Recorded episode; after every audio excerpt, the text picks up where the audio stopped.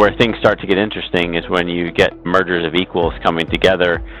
It then becomes a lot easier to identify where the synergies are. The harder decision is not where are the synergies, but making the business decisions of how you're going to go about it. Are you going to take one company and use their entire landscape, or are you going to choose best of breed between the two organizations? Welcome to the Hackett Group's Business Excelleration Podcast. Week after week, you'll hear from top experts on how to avoid obstacles, manage detours, and celebrate milestones on the journey to world class performance. Hello, and welcome to the Hackett Group's Business Excelleration Podcast.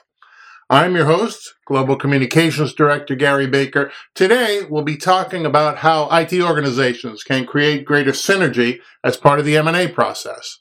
My guests are the Hackett Group Principal Michael Fuller, Director Todd Musgrove, and Principal Kyle Robichaud.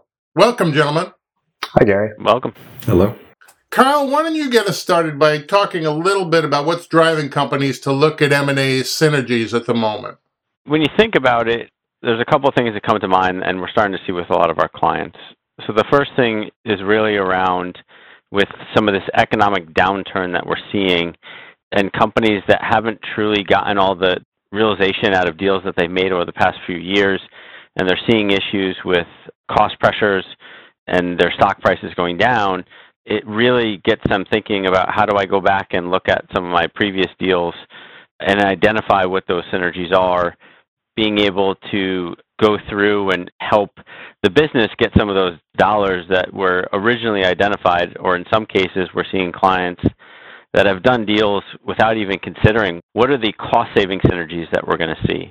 They thought about the revenue driving synergies, and, and now that the market really hasn't made those returns, it's those cost saving synergies that really have become a key topic that businesses are looking at. And at the end of the day, IT is normally one of the bigger drivers of cost synergies since it touches every function within the business. So yeah, Kyle, definitely costs are a huge driver when we think about what's going on with the economy now. And I still think revenue is a driver as well because especially when we think about uh, technology products, there's a lot of overlap out there in the market. And so I think companies that sell technology, whether it's software or hardware or whatnot, they're looking for the opportunity to expand their their revenue base. And m&a activities you know like a, a, key place they can do that right? I mean ultimately m&a activity is so that it's not a plus b equals you know a and b. It's some type of exponential or multiplier effect. So i still think that there are the companies are while mainly focused on costs are also looking at especially on the product side the, the revenue aspect. Okay.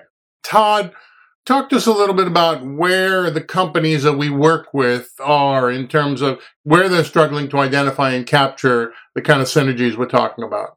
Yeah, I think there is kind of two components to that. One is just making sure that you have the right framework and process around synergy identification, and then also tracking and monitoring the realization of those synergies.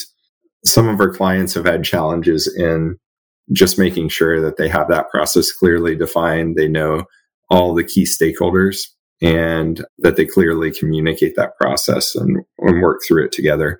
And that includes the tools and templates for synergy tracking as well. When you break it down to synergies themselves, IT cost synergies are usually the easier ones for our clients to identify and then make sure that they're tracking and capturing. Some of the digital transformation types of synergies are typically business led in their identification and then tied back to the IT metrics and synergies realization as well. No, I think, Todd, another thing to add there I see with a lot of clients is really when you start to think of where you have the business driving top down synergies where they will give kind of large dollar amounts that they want to start and see savings in IT and then the bottoms up synergy uh, identification, which is, comes from the IT teams trying to map to those larger numbers. A lot of times the business numbers are kind of shots in the dark of where they think the savings will come from.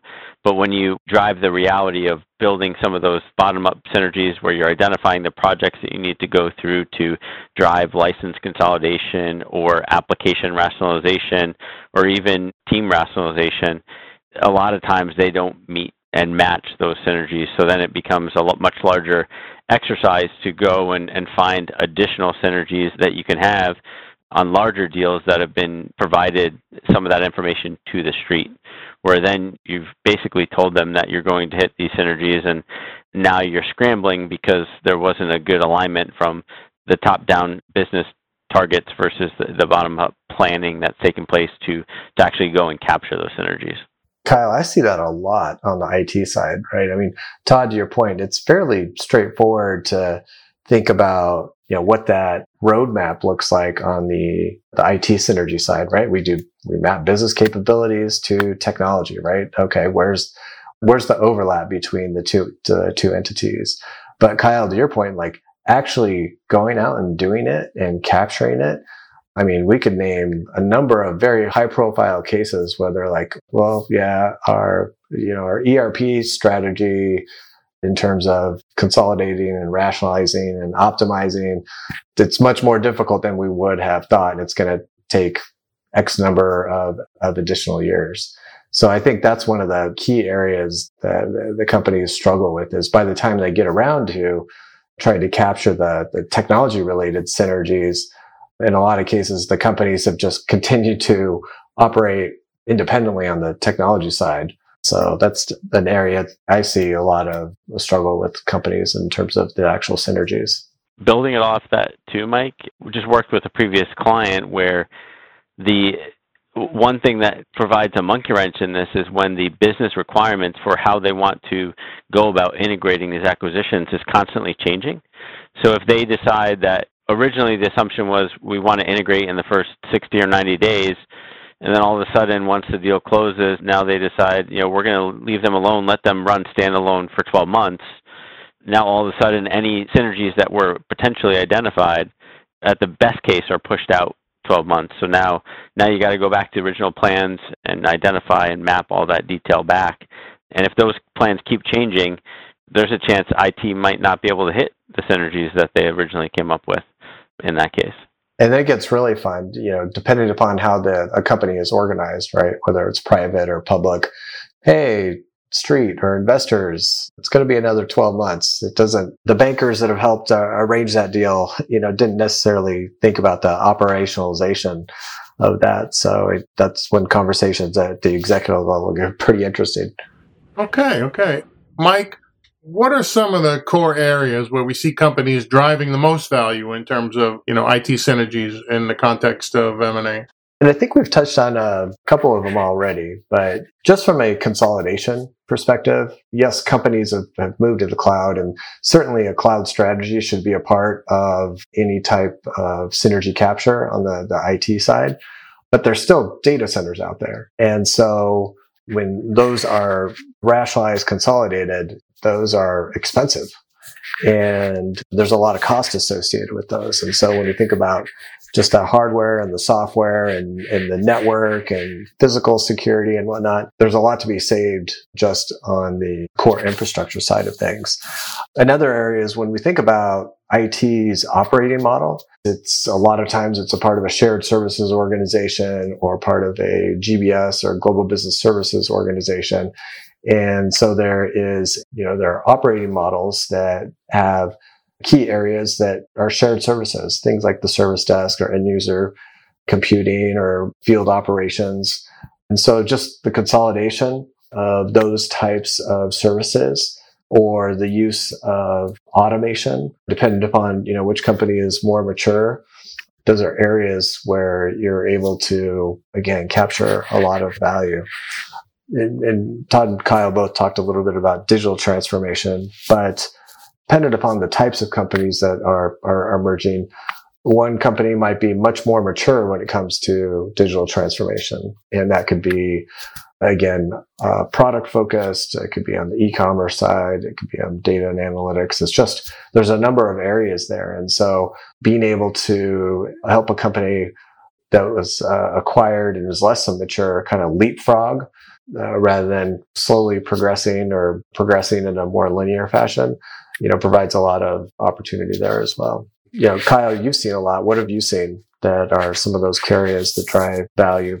So I think one thing I'd bring up is that the type and size of deal is definitely going to drive where the focus is going to be from a synergies perspective. If it's a, a smaller tuck-in acquisition of a company that's less mature, there's going to be a lot of potential benefit from optimizing both vendors and, and contracts, being able to drive better price negotiations and things like that.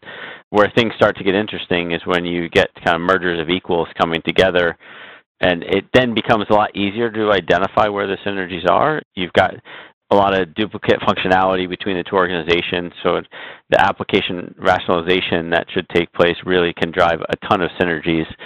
And then the harder decision is, you know, not where are the synergies, but making the business decisions of how you're going to go about it. Are you going to take one company and kind of use their entire landscape, or are you going to choose best of breed between the two organizations? Really becomes more of the challenging things to get answered. But once you do get to those answers, it makes it a lot easier to identify the synergies and then create those plans to actually go about and achieve them. Kyle, can you tell us a little bit about Hackett's methodology for helping companies in this area? When it comes to M&A you know, synergies. It is part of our, our larger approach to how we help support IT M&A, both from a an upfront due diligence process, part of the planning process, and then the, the execution side of, of integration and or and or separation for that matter.